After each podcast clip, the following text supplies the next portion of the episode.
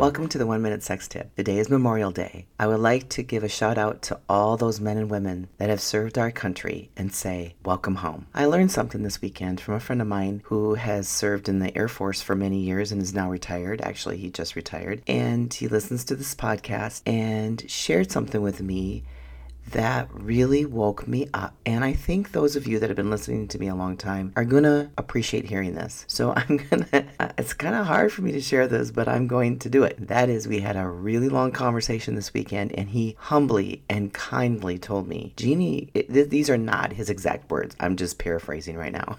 but he said, You know, you're a little hard on men. And I'm like, What? And I was a little surprised. Now, I was in a pool. I looked beyond him as he's telling me this, and there was quite a few people in the pool. And what these other people didn't realize is I could see their verbals and not, you know, their nonverbals. They were shaking their head, yes. So I know a lot of you are listening out there and maybe are thinking it, but haven't been able to tell me this. He had the courage to tell me and say, Have you thought about maybe men truly don't know how to please a woman? And when he said that, I was shocked. I go, What? No, I had never thought about that. And he goes, Yeah, think about that for a moment. He said, I want you to think about where do men learn how to have sex? Where do they learn how to please a woman? Especially maybe if they're single, where do they learn this? And if you have a faith and you've been brought up in the church, you know, depending on your denomination and your religious background, you may have been brought up to hear over and over and over sex is wrong. And then when you get married, it's okay. But then where do you learn? And how do you learn? So I've been thinking about that. In fact, that night I couldn't even sleep. That's all I could think about. I didn't realize that I had been working with women that had been hurt by men. And I think I came from that perspective without stepping back to think about what it's like for a man. I would like to thank my friend tonight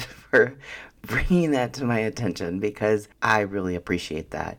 And when I get feedback like that, I look at it as a gift because it's difficult to tell people sometimes the truth. And I would like to say one more thing is I would like to apologize to any men out there that might feel I put them on the defensive. So my tip tonight is for me. I guess I got the tip.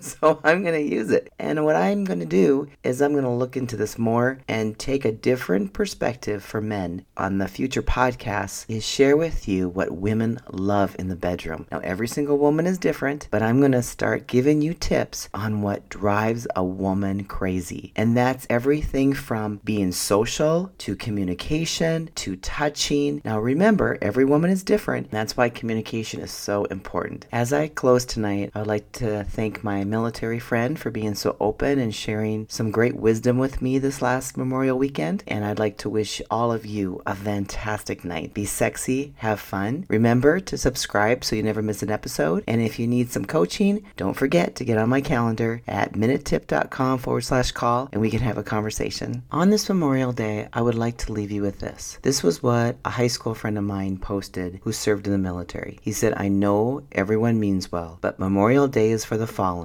Please don't thank me this weekend. Good night until tomorrow. Bye now.